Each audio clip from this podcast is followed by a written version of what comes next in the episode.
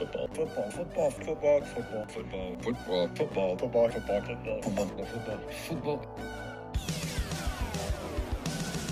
It's the football, football, football, and sometimes other sport show. Here's your host, AJ Nicoletti. What up? FFFSOSS.com at FFFSOSS Twitter account. Twitch.tv slash Victory. Big show on this Thursday edition of the pod. We got a must watch college football weekend. I mean, there are some great, great, great games this college football Saturday. So that is a must watch um, college football slate. I'll say it. We got big brands, awesome quarterbacks, and some big games. So we will look at that in the kickoff. Then we'll go into our NFL Week 3 schedule, back to college football for Week 4 preview. Then a recap of Champions League Match Day 1. Champions League was backed, and there were some crazy matches. I mean, red cards galore, comeback, some great goals. So we will recap the first wave of Champions League matches. Then look at to an EPL, La Liga, Serie A, Bundesliga, League weekend. And then we got Zara Pulaks and pick six. Try to right the ship after a not a great week two pick six, that's for sure, two and four. So I, I still say I think I was on the right side of those games, but it is what it is. So, all right. Um, so must watch college football Saturday, NFL Week Three preview, college football Week Four preview, Champions League Match Day One recap, weekend soccer preview, and more. Ryder Cup coming up soon, but what's that? A couple weeks, I think. So we can wait on that. That's not a big deal. So. All right, kick it off. Must watch college football Saturday. We got big brands. We got some great quarterbacks on display, and it's really two windows. You got the 3:30 window with three games, and then a night slate. You got another three games to look forward to. So, Ole Miss, Bama, the first, Colorado, Oregon, UCLA, Utah, and then the night slate. You got the Pac-2 matchup: Oregon State, Wazoo, Ohio State, Notre Dame, and Iowa, Penn State. All six um, of these games feature two ranked opponents. So. It is a very, very exciting college football Saturday. Big brands, Alabama, right? Ohio State, Notre Dame, Penn State. Now, guess who's back? Colorado. Now, they're 20, what, 20 and a half, 21 point underdogs. So nobody's thinking they win the game outright, obviously. But Deion has that program relevant again, and they're taking on one of the Pac 12 big brands in Oregon, right? So, big schools, big brands on display on Saturday. And we got a lot of QBs here that are in the mix. Now, I know for Utah, it could be the freshman again and not Cam Rising, and UCLA's got a good freshman as well. But Sanders and Nix in the Colorado Oregon game, Allar and McNamara in the Penn State Iowa game, and McNamara has been better. So then you got Kyle McCord, who's shown you something at Ohio State, against Hartman, who's been really, really good uh, coming in as a transfer for Notre Dame. And then Uiagalelei, who's done a really good job um, with Oregon State. And Ward is another transfer who's done awesome at Wazoo. So a lot of quarterbacks on display. Should be some great play from these guys. And, you know, Colorado might get beat down, but Sanders is going to have a nice game. He might throw some picks. He might have a couple tough throws. He's still going to put up numbers and still going to make plays. That's just kind of what he is. And we know how great Bo Nix is. This is a great test for Drew Allar. I mean, I, I'm excited to see that Penn State team at home in a big game against Iowa. And I understand people will be like, Iowa. Uh, Listen, their offense has shown up in a year where Ferentz is going to fire his son, who's the OC. Their offense has shown up, so that could be a shootout, possibly. The Penn State defense pretty good. But you got that game, then you got Hartman and McCord at Notre Dame Stadium. Awesome quarterback matchup. Awesome quarterback matchup. And Uiagalelei, who has played in some big games, including one in Notre Dame, as we know. And Ward, who's been a good player. So a lot of quarterbacks on display. So let's look at the windows a little closer. 3.30, Ole Miss and Bama down in Tuscaloosa. Saban versus Lane. You know, before Kirby beat him in the Natty, he was unbeaten. Right? So Kirby's got him a couple more times. Now Sark has got him. Lane Kiffin wants to be on that list to get Nick Saban as well. So this is a big game for Lane. It's a big game for Ole Miss as well. Because if Ole Miss wants to do anything, they got to get out of their division. And a lot of good teams are in their division, including Bama. So it's tough. It is tough. And Saban and Bama coming off a not great performance, that's for sure. Now, Colorado, Oregon. Oregon, yes, big favorites, but Colorado can play. We know they're missing Hunter, but Sanders is capable of making plays. Edwards, the back, is very, very talented, but Oregon is really, really good. Like, I, and you know, like AJ, you just like Oregon. You always like Oregon. Uh, no, no, no. I'm just trying. I'm just. I'm saying. Listen, I understand USC and Utah. And you, there's a lot of good teams in the Pac-12 this year. Oregon State, Wazoo, all these teams, right? This Oregon team, this could be the team for them. So, yes, Colorado can play. I love Deion. Everybody knows that. But it's a tough spot to go to Oregon without your best player that plays on both sides of the ball. That's for sure. So, they had Hunter. I'd, I'd give them more of a chance, considering like what that first game against TCU they were underdogs and still won outright. So, I still give them a chance, but Oregon's a better football team, even with Hunter. So, without him, it's tough. UCLA, Utah. This is a big road test for Chip Kelly's Bruins. Okay. Um, Moore's been good for UCLA, but this is his first big game on the road.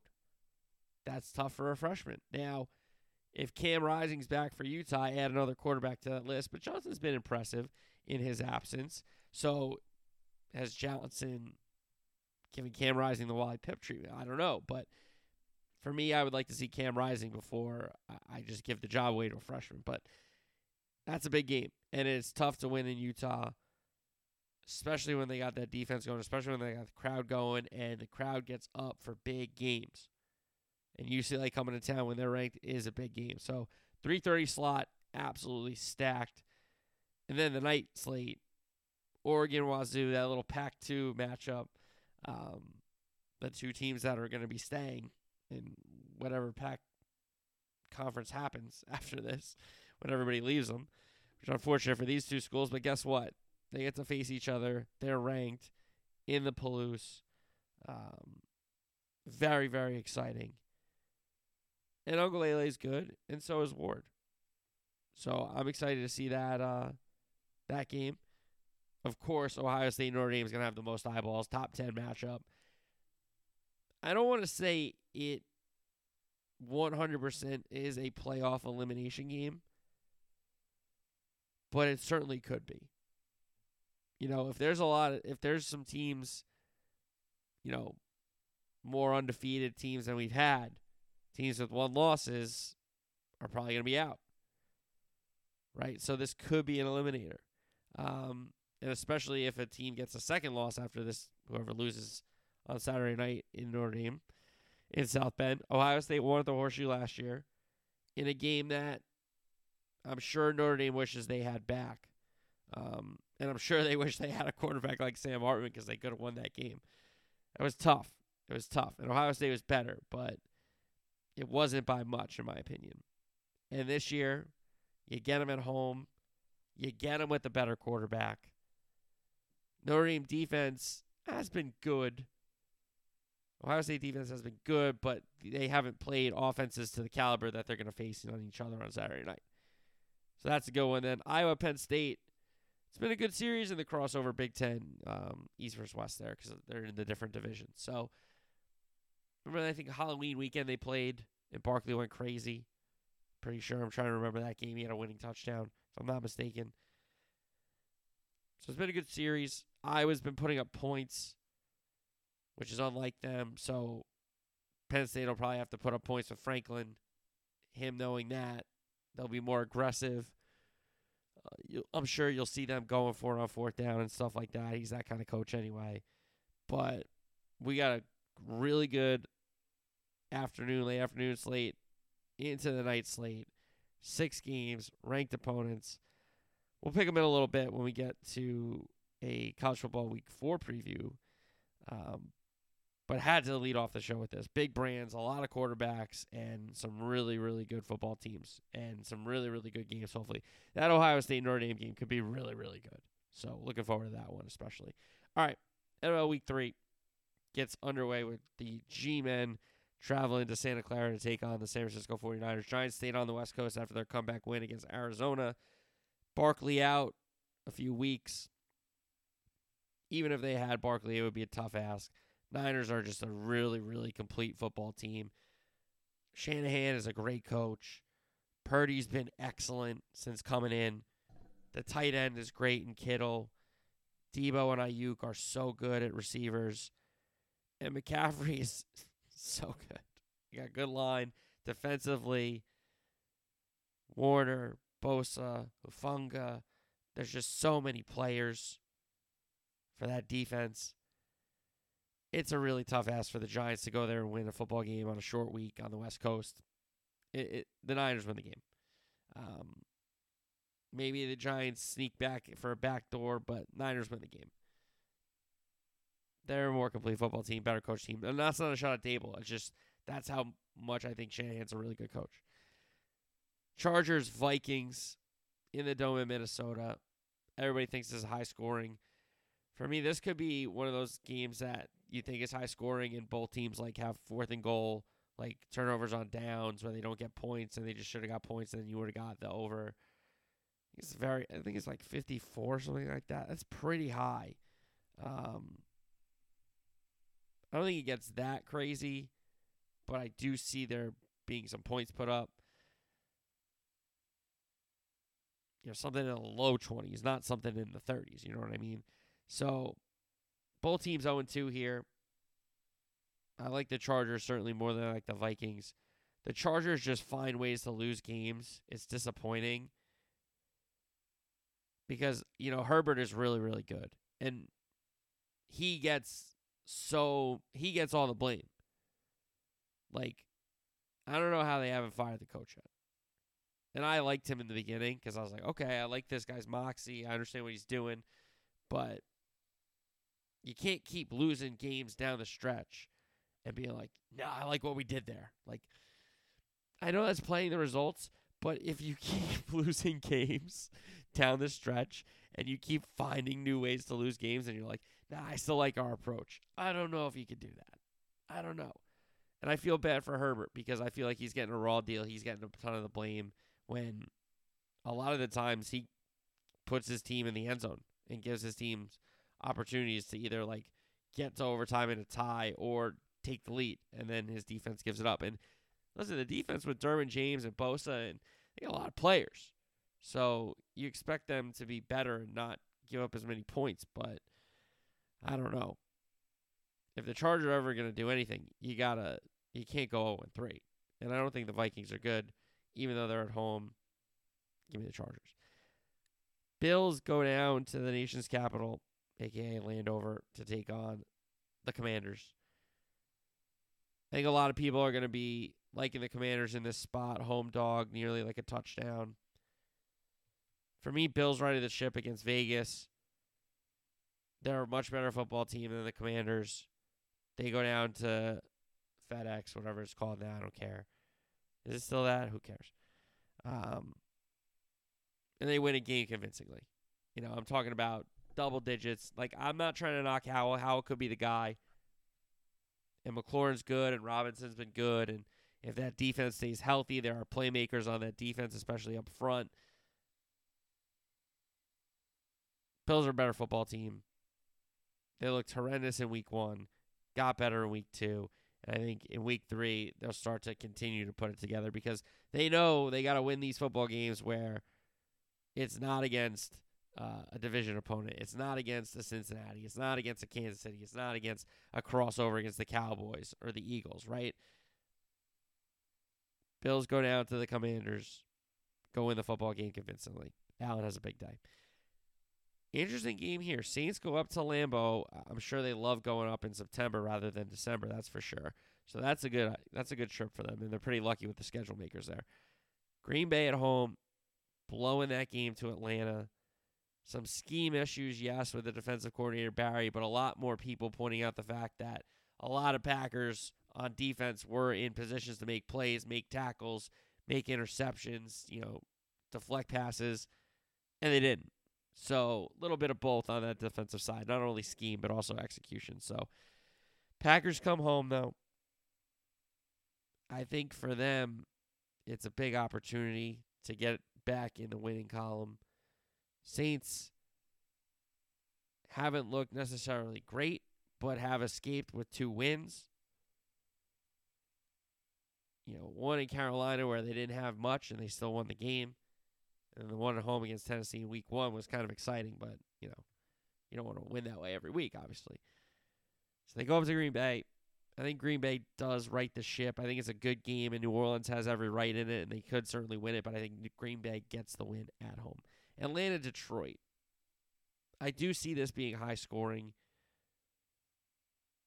just because I think both teams understand they got to score more points than the other team. They're not going to win on defense in this game. Maybe they win it at the end with a stop, but I don't think there's going to be. I don't, especially C.J. Gardner uh, Johnson's out for Detroit. He's been making plays on their back end the whole the the first two games of the season. He's been awesome for them. He gets hurt. He's out. Seattle just went in there and put up a bunch of points. I think the Atlanta offense might be better than Seattle's offense. So I expect Atlanta to get their points. I expect Detroit to win the game, even though they're 1 1 and Atlanta's 2 0. Atlanta's played two home games, haven't gone on the road yet. Detroit still going to be excited. It's not like they got blown out at home. They lost a deflating game, sure. He threw a pick six, sure. But they still fought back, got to overtime, and unfortunately, Seahawks beat you in overtime. They scored a touchdown, you did, right? I think Detroit bounces back. High scoring game, exciting game. Atlanta probably has a shot to tie it or take a lead late. Maybe they do, and then Detroit answers. But I think Detroit wins this football game. Titans Browns. This is an interesting one.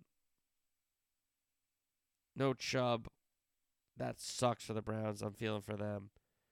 Bring Hunt back in. Is he going to be ready in time? Who knows? But Ford did a nice job against Pittsburgh, to be fair. Titans come in. A lot of people on the Titans here.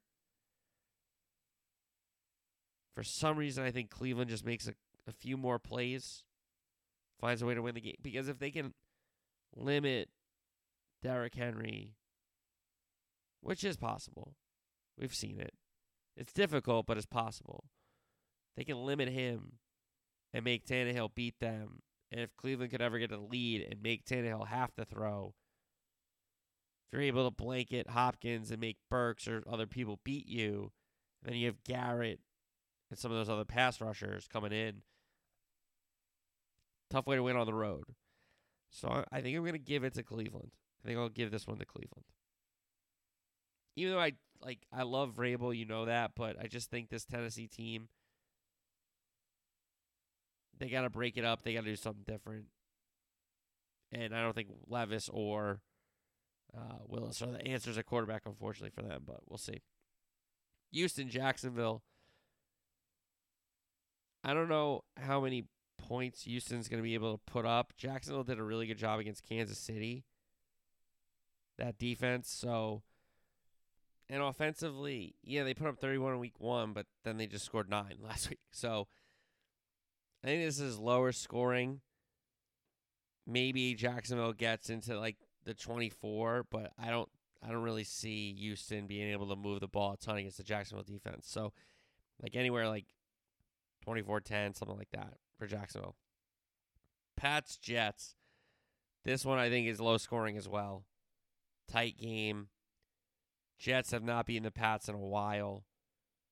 I think it's an opportunity for them, even with Wilson, because the Jets played a really, really good Cowboy team. So everybody's going to be down on the Jets, even though they played really, really well in week one against a Bills team that a lot of people could see in the Super Bowl winning a Super Bowl, right?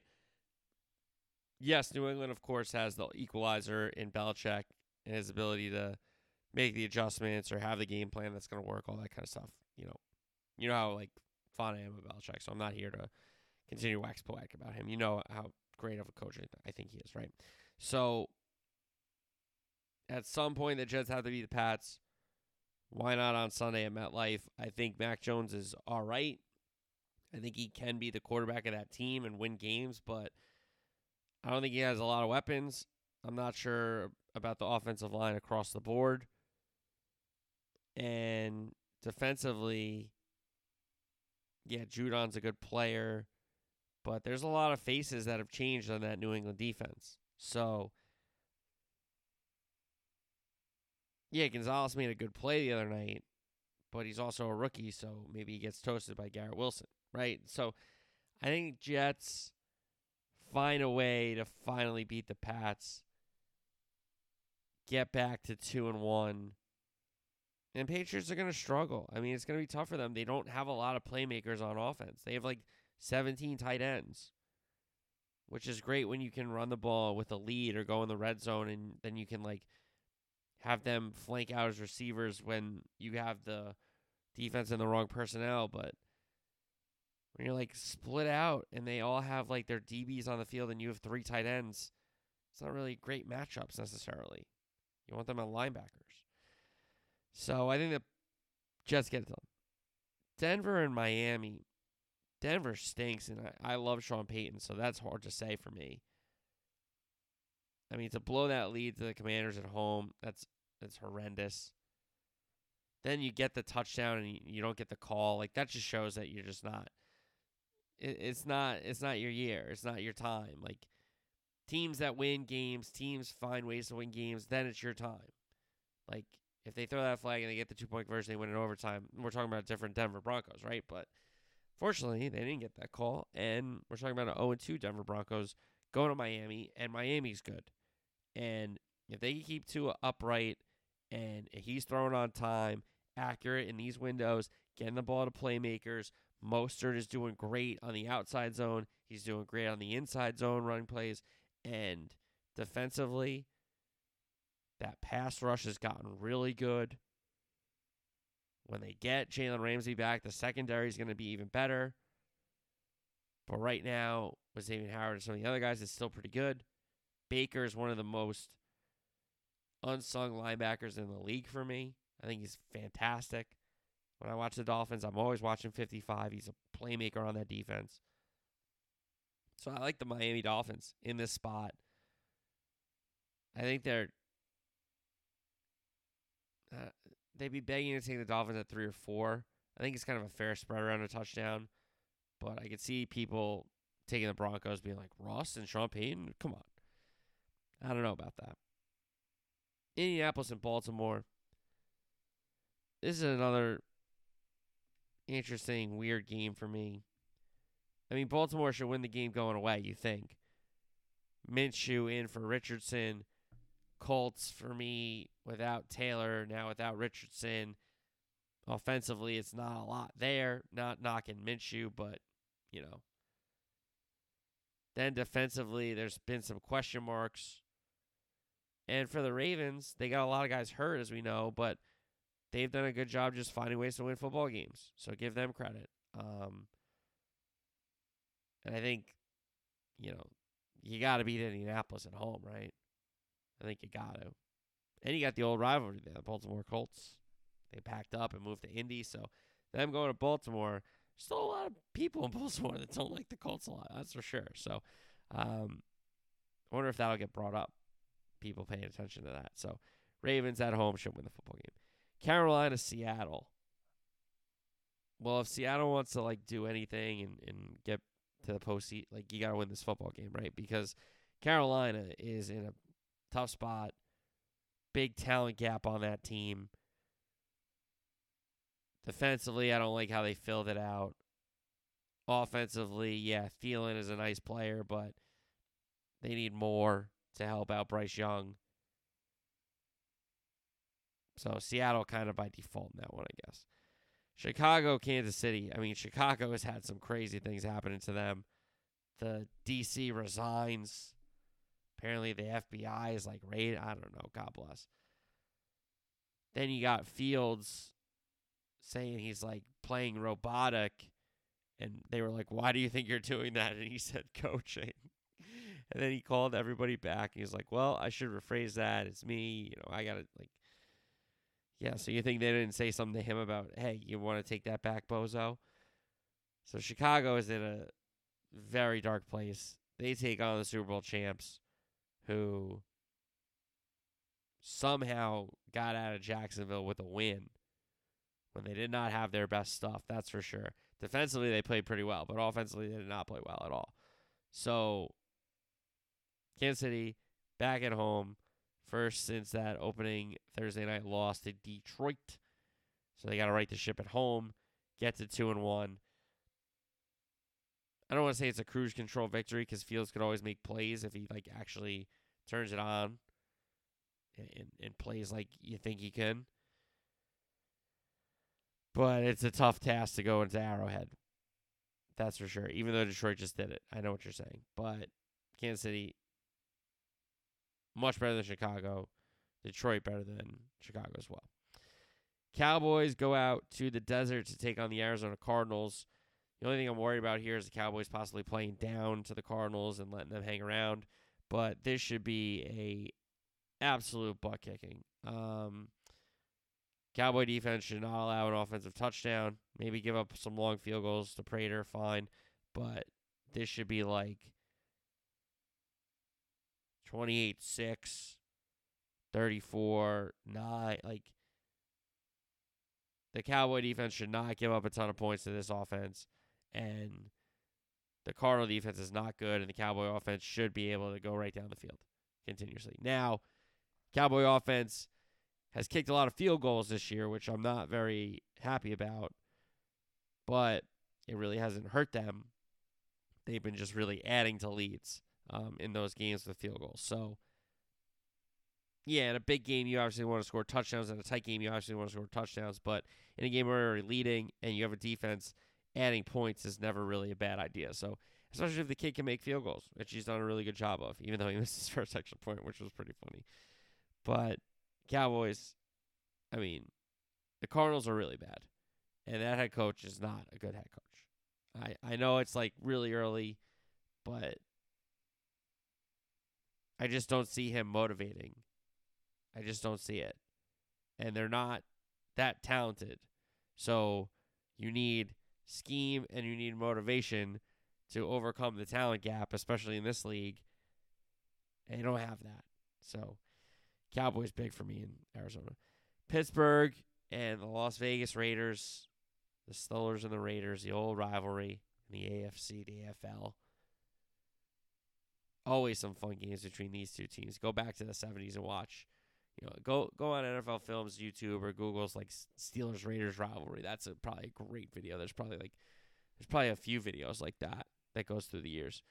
But these two teams the history. They don't like each other. Maybe these players don't like each other. Who knows? But Watt and Crosby are two of the best defensive players in the league, so maybe they they have that respect there.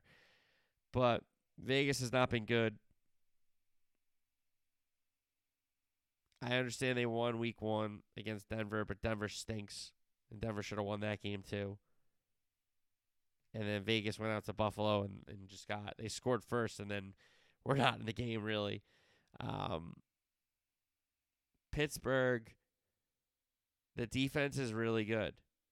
And the defense is going to keep them in games. So if Kenny can take care of the ball, not get sacked, and Harris and Warren can do a good job of the running game, they got to get Diontae Johnson back. But Pickens is really good. And if Pickens can get the ball in space, like we've seen, his explosiveness, his like catch radius, his ability to turn maybe not the most accurate throw into a reception and possibly into a big play. So Pittsburgh's got to do a better job. And Canada's a terrible offense coordinator. Everybody knows that. But Pittsburgh's got to do a better job of getting the ball into space, into their playmakers' hands, and getting the ball out quick because when Kenny's on time, he's not bad. But when he's got to go through progressions, like he's not the fleetest of foot. And I think a lot of people think he might have been concussed a couple weeks ago. But I don't know. They're playing him, so we'll see. So I think Steelers find a way to get a win.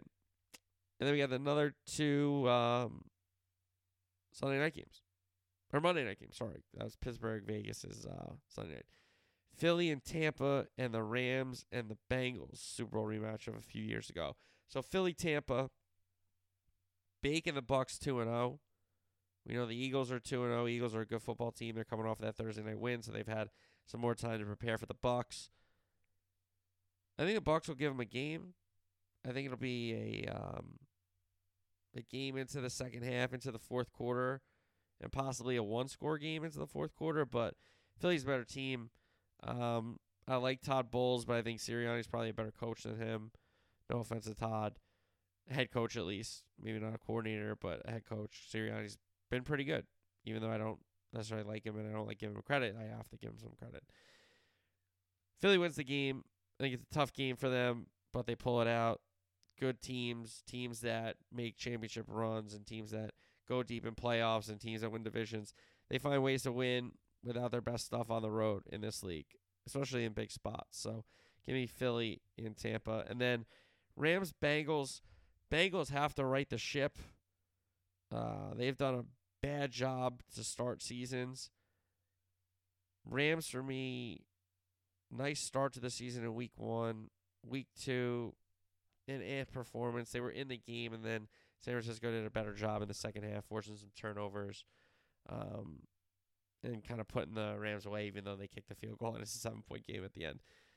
Cincinnati needs this game more than the Rams do. Rams could possibly make the playoffs, so the Bengals need to win their division, and there's a 2 0 team in their division in the Ravens. So they got to win some football games. It's got to start at home in week three against the Rams. I think they do find a way. Burrow, I know, is questionable and has been banged up, but if he gets protected, we know that he can just make plays. So Higgins made some great catches. Chase has not had a great start to the season, that's for sure, but at any time they could connect on a couple goal balls and he's got touchdowns. You know what I mean? So their their chemistry, their experience with each other from LSU into the NFL and now with the Bengals, they have that you know, hand signal or eye contact ability to say, okay, you see what I see, like it's cover one. Like I'm gonna throw it right between the corner and before the safety gets over there. So be ready. You know, they kind of have that intuition with each other. So I expect the Bengals to get back get back right, play some good football, find a way to win a game. So give me Cincinnati at home. All right. College football week 4. We alluded to some of these games. Let's do a little deeper dive into them. We start with Ohio State and Notre Dame. McCord first Hartman. Can either defense stop either offense? I think that's kind of interesting because I think for me the Notre Dame defense might be better, but the Ohio State defense, you know, doesn't have to be in as many games, so they're kind of fresher. Does that make any sense? Hopefully that made sense. It's the first big test for both teams. And I think it's going to come down for me. I think there's a little bit of Notre Dame magic. You know, I, I think Hartman is very, very good. They haven't had a quarterback like him in a while. A guy that you're just like, yup, trust him. He can spin it. You know, he's going to make the right decision. He's going to give us an opportunity to score on this drive. So I think Notre Dame has the more proven guy at the most at the position where you need the most proven guy, right? Uh, where you need a proven guy the most. So McCord could turn out to be the guy. This is one of his big tests. If he, you know, on the road, Notre Dame, prime time, this is just the beginning. You know, if you could pass this one, if you can win this one, you're set up and you could always draw from this as a successful memory, not a memory where you have to say, okay, I did wrong here and here, and here's what I think I got to do to get the win. No, you could say, here's what I did to get the win in Notre Dame. Draw back onto that. Um, but I think Notre Dame wins the game. I just have a feeling. I think Notre Dame finds a way to win. I don't think this Ohio State team is one of the better Ohio State teams we've seen in this kind of Urban Meyer to Ryan Day run. You know, I don't really like Ryan Day that much, to be honest. And I do like Freeman. I think he's a good head coach. I think he's a good motivator. So give me the Irish at home. Uh-huh. And hopefully they can keep it green in the stadium and it's not a billion Ohio State fans. Iowa, Penn State. Alluded to the quarterbacks before. McNamara's done a pretty good job with Iowa, putting up points. Kind of uh, in a year where they needed a score, in a year where they were like, we got to put up points, we got to stop losing games where we kicked field goals the whole time, we got to get in the end zone. They've done a good job. Now, Penn State at home, Happy Valley, Beaver Stadium, very, very tough place to play. For that reason, I'm definitely leaning towards Penn State. I'm definitely picking them in this one. Allar, I think he's been good. The running backs have been good. They've had some playmakers at wide receiver, of course. And defensively, you know, the Franklin era, they've had a good defense pretty much. So I think they answer the call of the Iowa offense, and Penn State gets the win. Ole Miss and Bama. Bama is back to Milroe at quarterback. Dart for Ole Miss has kind of been a better runner than thrower, you know, right now, and it's been a little banged up. And that kind of quarterback has beaten Saban defenses. So I wonder what Lane is thinking about that. You know, he's been on the end of some of those losses with running quarterbacks at Alabama, right? Even though he's on offensive coordinator, right? He was still on the team. Is my point. Anyway, Judkins should be ready to go, but the receivers are there's some banged up guys that are going to be inactive and not able to go in this one. So Ole Miss might be down a couple skill guys, but will Dart be able to run the ball effectively, be accurate, even if he's banged up, but playing. And Judkins, we know, has just kind of came into the season with an injury and hasn't been 100%. So a lot of question marks on the Ole Miss side, especially offensively.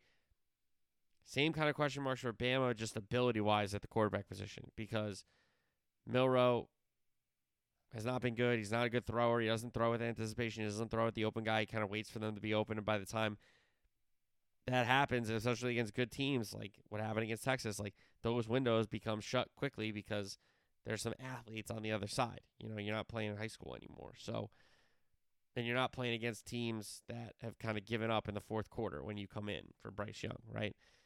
Well, despite all that, I'll still take Bama. I like saving you that. Colorado, Oregon, no Hunter for Colorado. High profile quarterback matchup, high profile matchup in general. Deion has everybody hyped about Colorado. I mean, it's crazy. So um, they're 21 point underdogs, but Oregon, better team, better program right now. Deion still has some work to do, but they've been a great, great story. It's going to be tough for them to stay in this game for four quarters.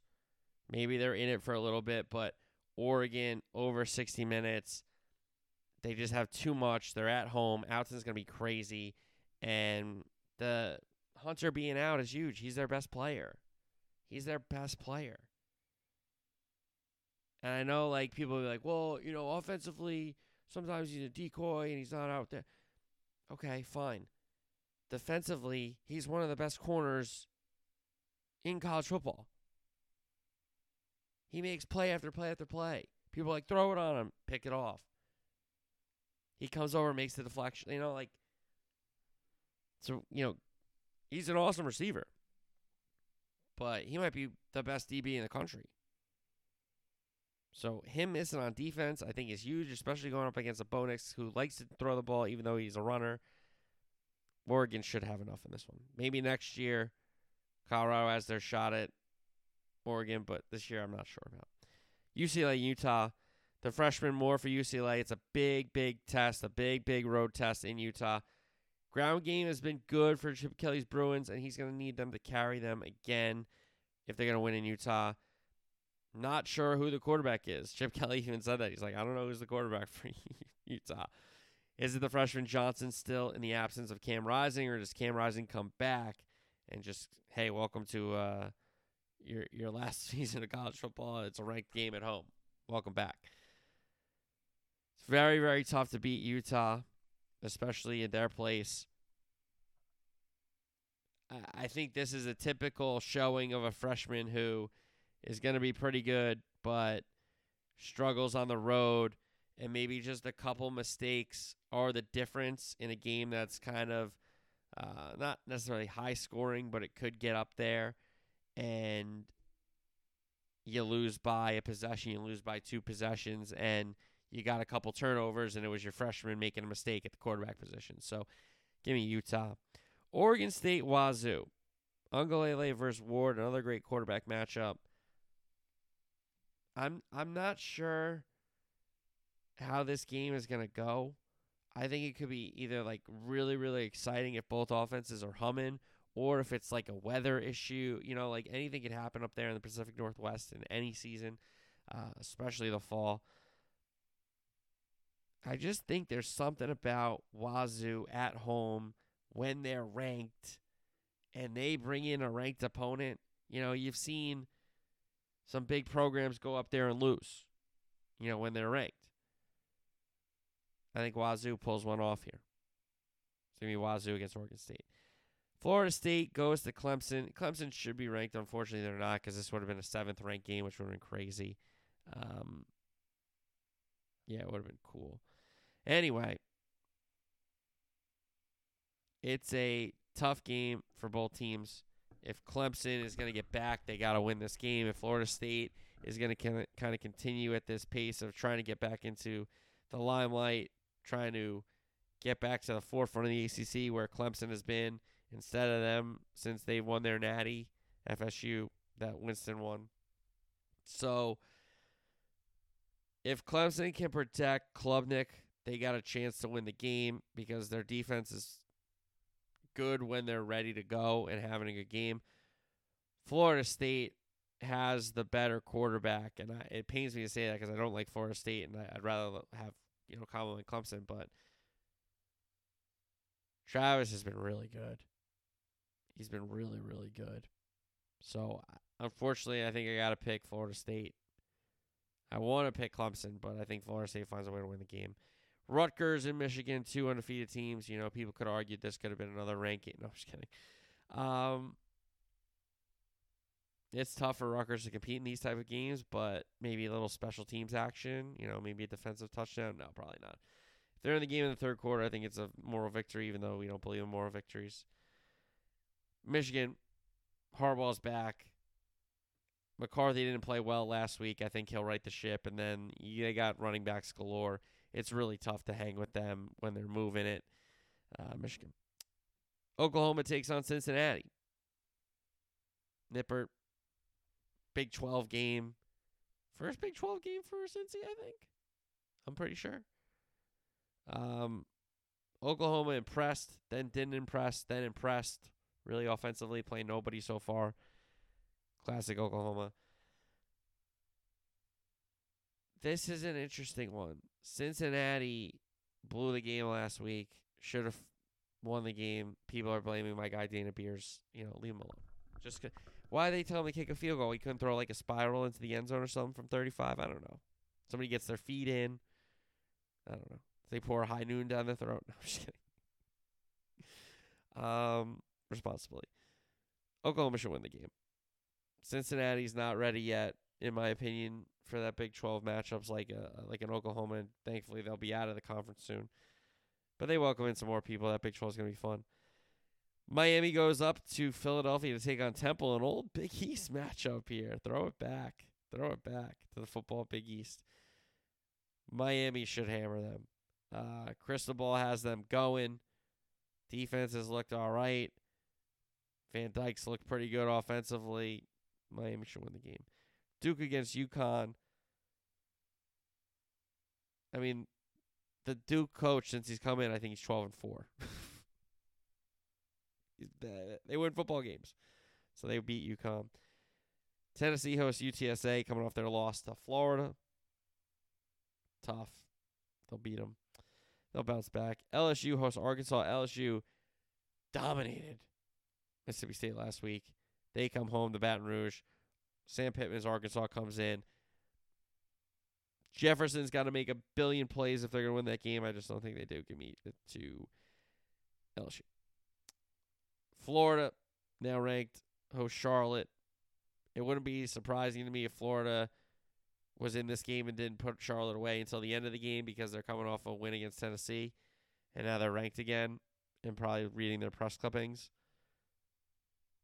So I think Florida wins the game, but it's probably closer than you think. Texas takes on Baylor. A lot of people knocking Dave Aranda. I think he can coach, but I don't think he went to the right job. Um, Sark has Texas looking really good. I know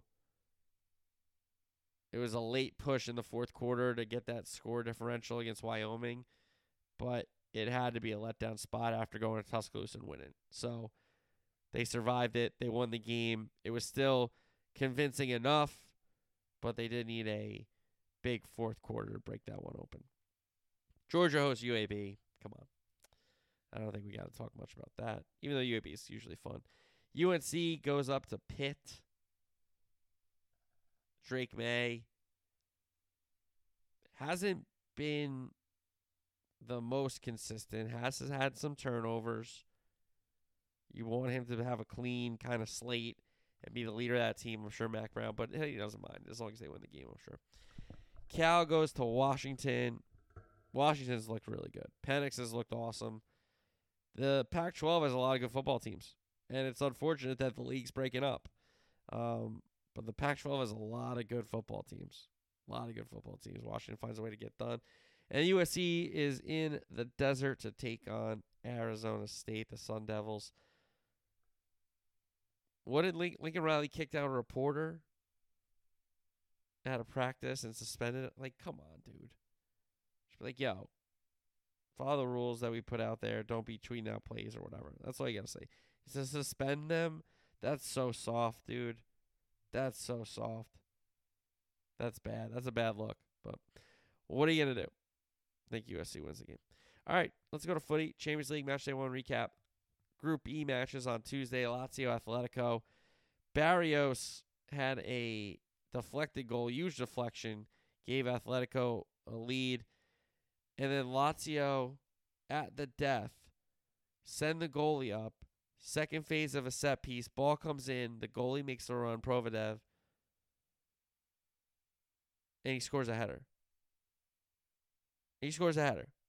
Stoppage time equalizer. Unbelievable. 1 1. Champions League. Uh, Feyenoord Celtic. 2 0. Feyenoord win it. Uh, two reds for Celtic. So that was the Group E matches. Group of Death. Group F. PSG 2. Dortmund nil. Mbappe from the spot. Hakimi gave PSG the insurance goal. Then Milan hosted Newcastle at the San Siro. That finished in a goalless draw, nil nil. Group G, Man City and Red Star. City win at 3 1. Julian Alvarez brace and then a Rodri goal. Uh, Red Bull Leipzig beat Young Boys 3 1. Simakan, the defender on the score sheet. Group H, Barcelona 5 0 over Antwerp at the. They're not at the Camp Nou. So if I say Camp Nou, that's wrong. They're not there anymore. That's getting renovated. They're at the Olympico, if I'm not mistaken, in Barcelona. So that's where the game was. João Felix a brace, Lewandowski a goal, Gavi a goal as well. Porto beat Shakhtar 3-1. So those were Tuesday's matches. Now Group A, Munich and Man U in Germany. What a game this turned out to be. Munich went a 4-3. Sane and Gnabry put Munich up 2-0. The Sane goal was a howler from Onana. It's terrible. Hojlund got on the score sheet for Manchester United. Kane from the spot made it 3-1. Then late it got crazy. Casemiro made it 3-2. Tel from the spot made it 4-2, and then Casemiro made it 4-3, but Manchester United ran out of time. Onana took the blame and the loss on himself because his team scored three goals. If he makes a save, it's 3-3. Obviously, it plays out differently, but who knows? So it's 4-3 in favor of Bayern Munich. Other match in Group A was crazy. Galatasaray, Copenhagen. Elyounoussi and Goncalves put Copenhagen up 2-0. Then a Christensen second yellow got him sent off. Galatasaray, Bowie made it 2-1 Copenhagen, and then Tete an equalizer in the 88th minute split the points. Hosts with big two goals at the end of that match to get a point against 10 men. Copenhagen. Group B, Arsenal's return to the Champions League. They looked great. Saka, Trossard, Jesus, Odegaard, all on the score sheet. Arsenal win 4 0. They get the three points. Sevilla and Len draw 1 1. Two first half goals, one from Ocampos for Sevilla. Group C, Real Madrid, Union Berlin. They left it for late. They left it for the death. And there was a ball deflected in, kind of net mouth scramble. Jude Bellingham, of course. I mean, all he does is score winners Real Madrid since coming over. They win it 1 0 on the Bellingham stoppage time winner. Napoli beat Braga 2 1. Di Lorenzo put Napoli up. Then Braga equalized late in the match, and then an own goal gave Napoli the three points. Real Sociedad Inter 1 1. Mendez, the goal scorer for Sociedad, early in the match. Seemed like Bastoni was fouled, but it was um, Michael Oliver said play on. Later in the match, Oliver at the center of the attention because he sent Barella off. They go to the monitor. He waves away the red card. They give like a handshake thing. It was very funny. Was like, "No, I didn't. No, I didn't. No, I didn't," because they thought he stamped on him. And you know, the Sociedad player. I know you got to make the most of it, but come on. So, one-one. That one finished because Lautaro Martinez at the back post late in the match got the equalizer. Benfica Salzburg. Salzburg winning on the road 2 0. Silva got sent off. Simic scored the pen. They got an extra goal there for insurance. So that was match day one in the Champions League. Some very, very exciting matches, that's for sure. All right, weekend soccer preview. Man City and Forest uh, at the Etihad. I'm sure there will be a little rotation from City and Pep, but he'll still have a big squad out there, that's for sure. A very good squad. So Forest looking to upset the champions. It's going to be very, very tough, difficult. They would need a masterclass defensively, and it gives White probably free kick and win it 1 0, but that won't happen. So City get the win. Luton against Wolves could end up being a six pointer if you look back at it in a few months' time. Wolves on the road. They just lost at Molineux against Liverpool after scoring the first goal. Luton has not looked good at all. Wolves have to find a way to win the match or at least get a result. Luton, I think, would be happy with the draw, to be fair. Crystal Palace, Fulham, London Derby. Um, Palace, it's been different without Zaha. They've turned it over to more of the kids, which I think they kind of needed to. As a uh, Edouard, Olise, like they're such such good players. Um, I like Palace in this one. I, I still don't love the Fulham front line without Mitrovic and moving on from him. Jimenez just hasn't been the same since the injury, and it's not a knock on him. It's just the truth. It's unfortunate because he was a great uh, for Wolves. You could always kind of count on him for some chances and some opportunities. And until he's kind of ingratiated into that Fulham side, I think it's going to be very difficult for Fulham to score some goals. So give me Palace at Selhurst Park. Brentford, Everton. Everton stink. They're horrendous. Um, they don't defend well. They don't score. Sean Dyche is playing Burnley ball at Goodison. They don't want to see that.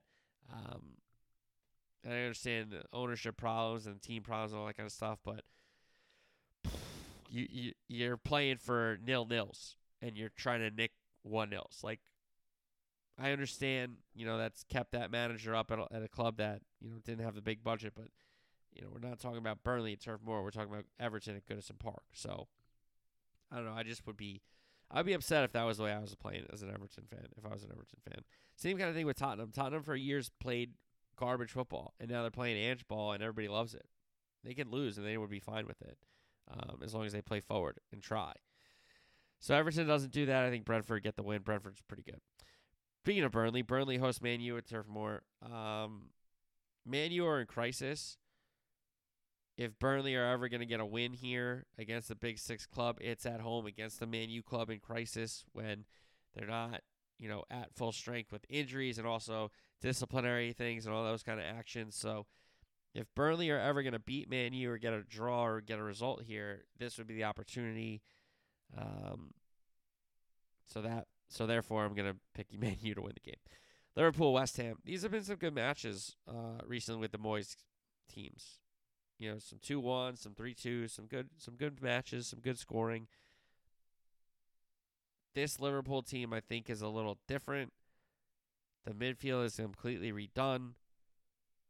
Yeah, they'll be coming off a Thursday Europa League game, so that will be different in the sense of Klopp rotating the squad and, and players. So we'll see what happens there. But I think Liverpool will still have enough to beat a West Ham side that's also playing on Thursday. So Chelsea and Villa. Villa are good. Villa don't like ever go away. Emery's got them believing. He's got a pretty good squad and Poch with Chelsea. They're asking all these young players to just be superstars because they're paying them and they have long contracts. Well, you know, they're maybe not ready to be superstars yet. You know, Lavia hasn't played a minute. Caicedo hasn't been great. Enzo is looking around and being like, where are all these players that are supposed to be on my level? They're not yet. Uh, you know, Reece James got injured. Chilwell got injured, even though he's playing, but he still was banged up for a while there. And Nkunku hasn't played a minute. You know, they lost Fofana. They lost Badiashile. They lost a lot of guys on the back line. So Chelsea have not been full strength for Poch. I don't think it's fair to judge Poch on this season yet. Like to give him five games and for already people to be like, well, seat. Like Ten Hag's different. Ten Hag's had a year and he's already like in another crisis, so that's kind of different. And I don't think they're gonna fire Ten Hag, but I can understand people kind of calling for it. Poch has coached five games, man. And then you'd have had it would be five managers in what sixteen months or whatever. Who knows? So Chelsea have to get a win somehow. I don't think this is what's this one. If they get a point, I think it's a good result for them because Villa's better right now. Brighton, Bournemouth. Bournemouth, I think will play a good game, but Brighton have shown you that they are for real, and it doesn't matter almost who's the manager, who's the players, who's the goalkeeper. It's all interchangeable, and they win matches. They win matches. North London Derby, Arsenal, Tottenham. Both clubs undefeated. Both clubs with big expectations. Tottenham just getting it because of Ange. Arsenal having it because they felt like they bottled it last year. They had the Prem in their hands and they let it get away from them. Tottenham, I think, at the Emirates would love a draw. I think a draw for Arsenal would be a loss. Arsenal would be going for it. Tottenham are going to be going for it. I think this could be 4 3, 3 2, 3 3. And even though the Tottenham attack, in the sense of, you know, Son, Kulusevski, Richarlison, Maddison, and then Sarr Bissouma in the middle of the park, and Garte, who's been good. Pedro Porro. Like, I don't necessarily trust the back line.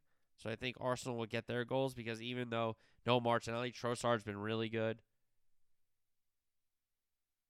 Rice, we know, is really good in the middle of the park, so he'll be able to settle things down in, in the midfield against Maddison and Sarr and those guys. Odegaard's great going for. So I think there's so much attacking talent. And yes, the Arsenal defense, White, Saliba, uh, Gabriel, and whoever wants to play at left back, Zinchenko, whoever, they're good, but they do concede goals. They concede goals. So give me Arsenal 3 2. Then we have Sheffield United, Newcastle.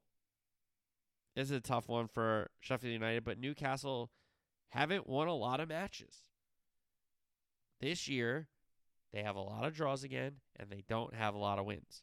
So, can they go away from St. James Park and find a way to get three points? I think they can, and they should, but that's been a different story for this Newcastle team this year. I'm sure like they've had some results where their supporters are like, how did we not get three points from that game? This game they should. La Liga, Barcelona, Celta Vigo, and we got a Madrid derby, Atletico Madrid, Real Madrid. Those are always fun. Serie A, AC Milan, Hellas Verona, Sassuolo, Juventus, Lazio, Monza, Empoli take on Inter, Atalanta host Cagliari, Bologna hosts Napoli, and Turin hosts Jose Mourinho's Roma. Bundesliga action. Mönchengladbach host Rebel Leipzig. Dortmund welcome in Wolfsburg and Munich are at home taking on Bochum. We're going to talk about uh, Leverkusen probably soon. PSG hosts Marseille in El Clasique in League One. All right, let's get to the picks portion of the program. And we're back in the NFL, of course, and we start with Survivor Pool Locks.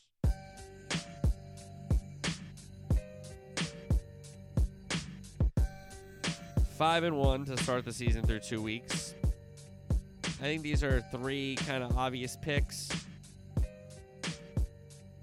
One breaking just one slight rule with a road game. But first up,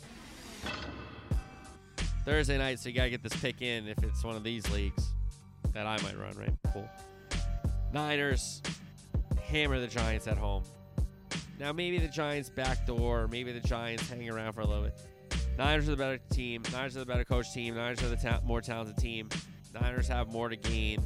Niners have something to do this season, meaning like getting in a big postseason run again. Niners at home against the G-Men, pick number one. Pick number two, Cowboys on the road in Arizona. Dallas might play down to the Cardinals for a quarter or two. But the way Arizona had a big lead against the Giants and just let them walk right back into the game and then win the game, that's disgraceful. So the Cowboys could sleepwalk through three quarters and then still find a way to win the game by like two two touchdowns. So pick number two, Dallas Cowboys in Arizona. Pick number three, I like the Dolphins at home against Denver. I think Denver's bad. And Denver's had, through two weeks here, an opportunity to be 2 and 0. Week one, they should have won the game against the Raiders. Week two, they should have never let the commies back in the game. And then when they did, they still had an opportunity to, tie the game, and they didn't. So Denver, we could be talking about a 2 0 Bronco team. Instead, we're talking about an 0 2 Bronco team. It's more the same. Russell Wilson isn't good anymore. And I think the Miami Dolphins are very good. So give me Miami at home to beat the Denver Broncos, pick number three. San Francisco at home against the Giants, pick number one. Dallas away in Arizona, pick number two. Miami at home against Denver, pick number three. Five and one survivor pool locks for week three there. All right. Now we get to the other picks segment. Everybody's favorite. The FFF SOSS Pick Six, the National Football League, the league where they play. For pay.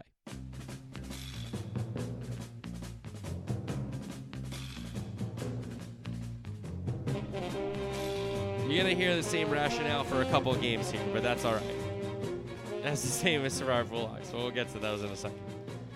Seven and five. We started off five and one. We were not good last week. It was unfortunate, but we'll get better.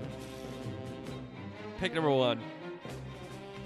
I'm sure a lot of people are thinking the commies at home as a home dog. No. No, thank you. Bills minus six. I understand it should be like seven or ten maybe. So you could be AJ, they're begging you to take the Bills. I don't think they are. I think they're saying, hey, a two a two and zero team is seven point underdog at home. You got to take them. Well, I have six, and I'm going the other way. Bills minus six in Landover. Pick number one. Pick number two. I like Detroit in this game. I think Atlanta can certainly hang around. And I think we're going to get a lot of points. So we're going to go Atlanta, Detroit over 46 in a dome. So perfect conditions. Two offenses that have a bunch of playmakers. I think Goff knows he can put it up. Ridder's going to know he's got to put it up. Pitts, London in the air. Robinson's been awesome through two weeks for Falcons fans. I think they love him. And Goff has some playmakers, and I think both defenses can concede some points and touchdowns. So, and I think both kickers are good. So if you need field, if you like, they bog down in field goal range, they should make kicks in Patterson and Cook. So pick number two, Atlanta, Detroit over 46. Pick number three, going in under here. Houston and Jacksonville. Now, if this game is poorly def- like two bad defenses and they just giving up points left and right, I don't think Jacksonville's a bad defense. I'm just saying if it just happens that way and both offenses are going up and down the field and it ends up being 31 24 31 20 you know 34 17 it's something like that well then i'm wrong fine but Houston, Jacksonville for me, that's an under. I feel like that's under 45. So that's pick number three. Houston, Jacksonville, under 45. I think the only way you get there is if Jacksonville puts up the 45 themselves. I think this game's like 24-10, something like that. So give me Houston Jacksonville under 45, pick number three. Pick number four. This is low for a reason. We're gonna go another under here, and we're gonna be sweating this out. I understand that, and field goals are probably gonna kill us, but it's a low one. I gotta take it. Pats Jets under 37. We could get something like 17 13. We could get something like 20 to 14. We win those games. Now, if both teams get in the end zone multiple times, we lose, obviously. It's over. And it could be over very quickly if it's an exciting first half. But I think this is low scoring, bogged down, not really great football. Defenses step up. Pats Jets under 37, pick number four. And pick number five and six, we kind of just talked about in Sir Pool Locks. So for me, Miami at home against Denver, given six. I think a lot of people are still like thinking Denver's going to turn out all right. I think this might be stealing. Miami might beat them by 20. And if we're wrong here, we're wrong, but Miami's offense is amazing. Defensively, they're getting playmakers at each level. I love Miami in this spot. Minus six at home against Denver. And then pick number six. Dallas Cowboys are laying 12 at Arizona. Arizona's really bad. Now, the Cowboys could sleepwalk through this whole game, but I still think they find a way to win by two touchdowns. Whether the defense scores some touchdowns, whether the offense scores a bunch of touchdowns, Cowboys minus 12 in Arizona's pick number six. So, pick number one, Buffalo minus six in Washington. Pick number two, Atlanta and Detroit over 46. Pick number three, Houston, Jacksonville under 45. Pick number four, Pats, Jets under 37. Pick number five, Dolphins minus six at home against Denver. And pick number six, Cowboys given 12 in the desert in Arizona. Bills minus six. Falcons, Lions over 46. Texans, Jags under 45. Pats, Jets under 37. The Miami Dolphins minus six at home. And the Dallas Cowboys minus 12 on the road. The week three, FFF, SOSS, pick six in the National Football League.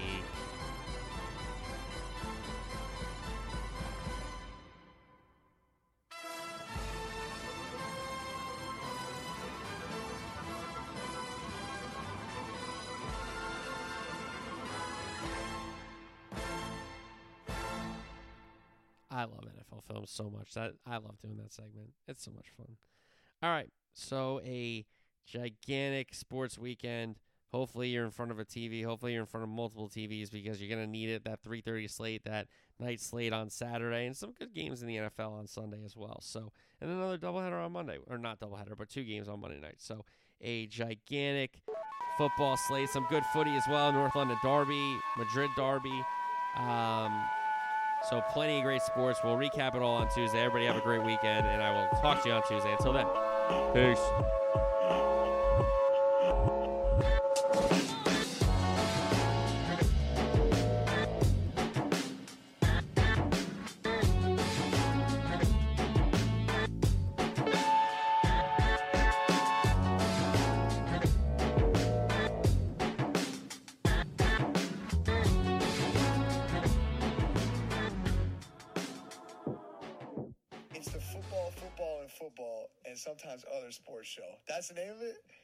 Guys, check out his podcast. That sounds like my kind of podcast. Football, football, football, and sometimes other sports show. Sounds like me.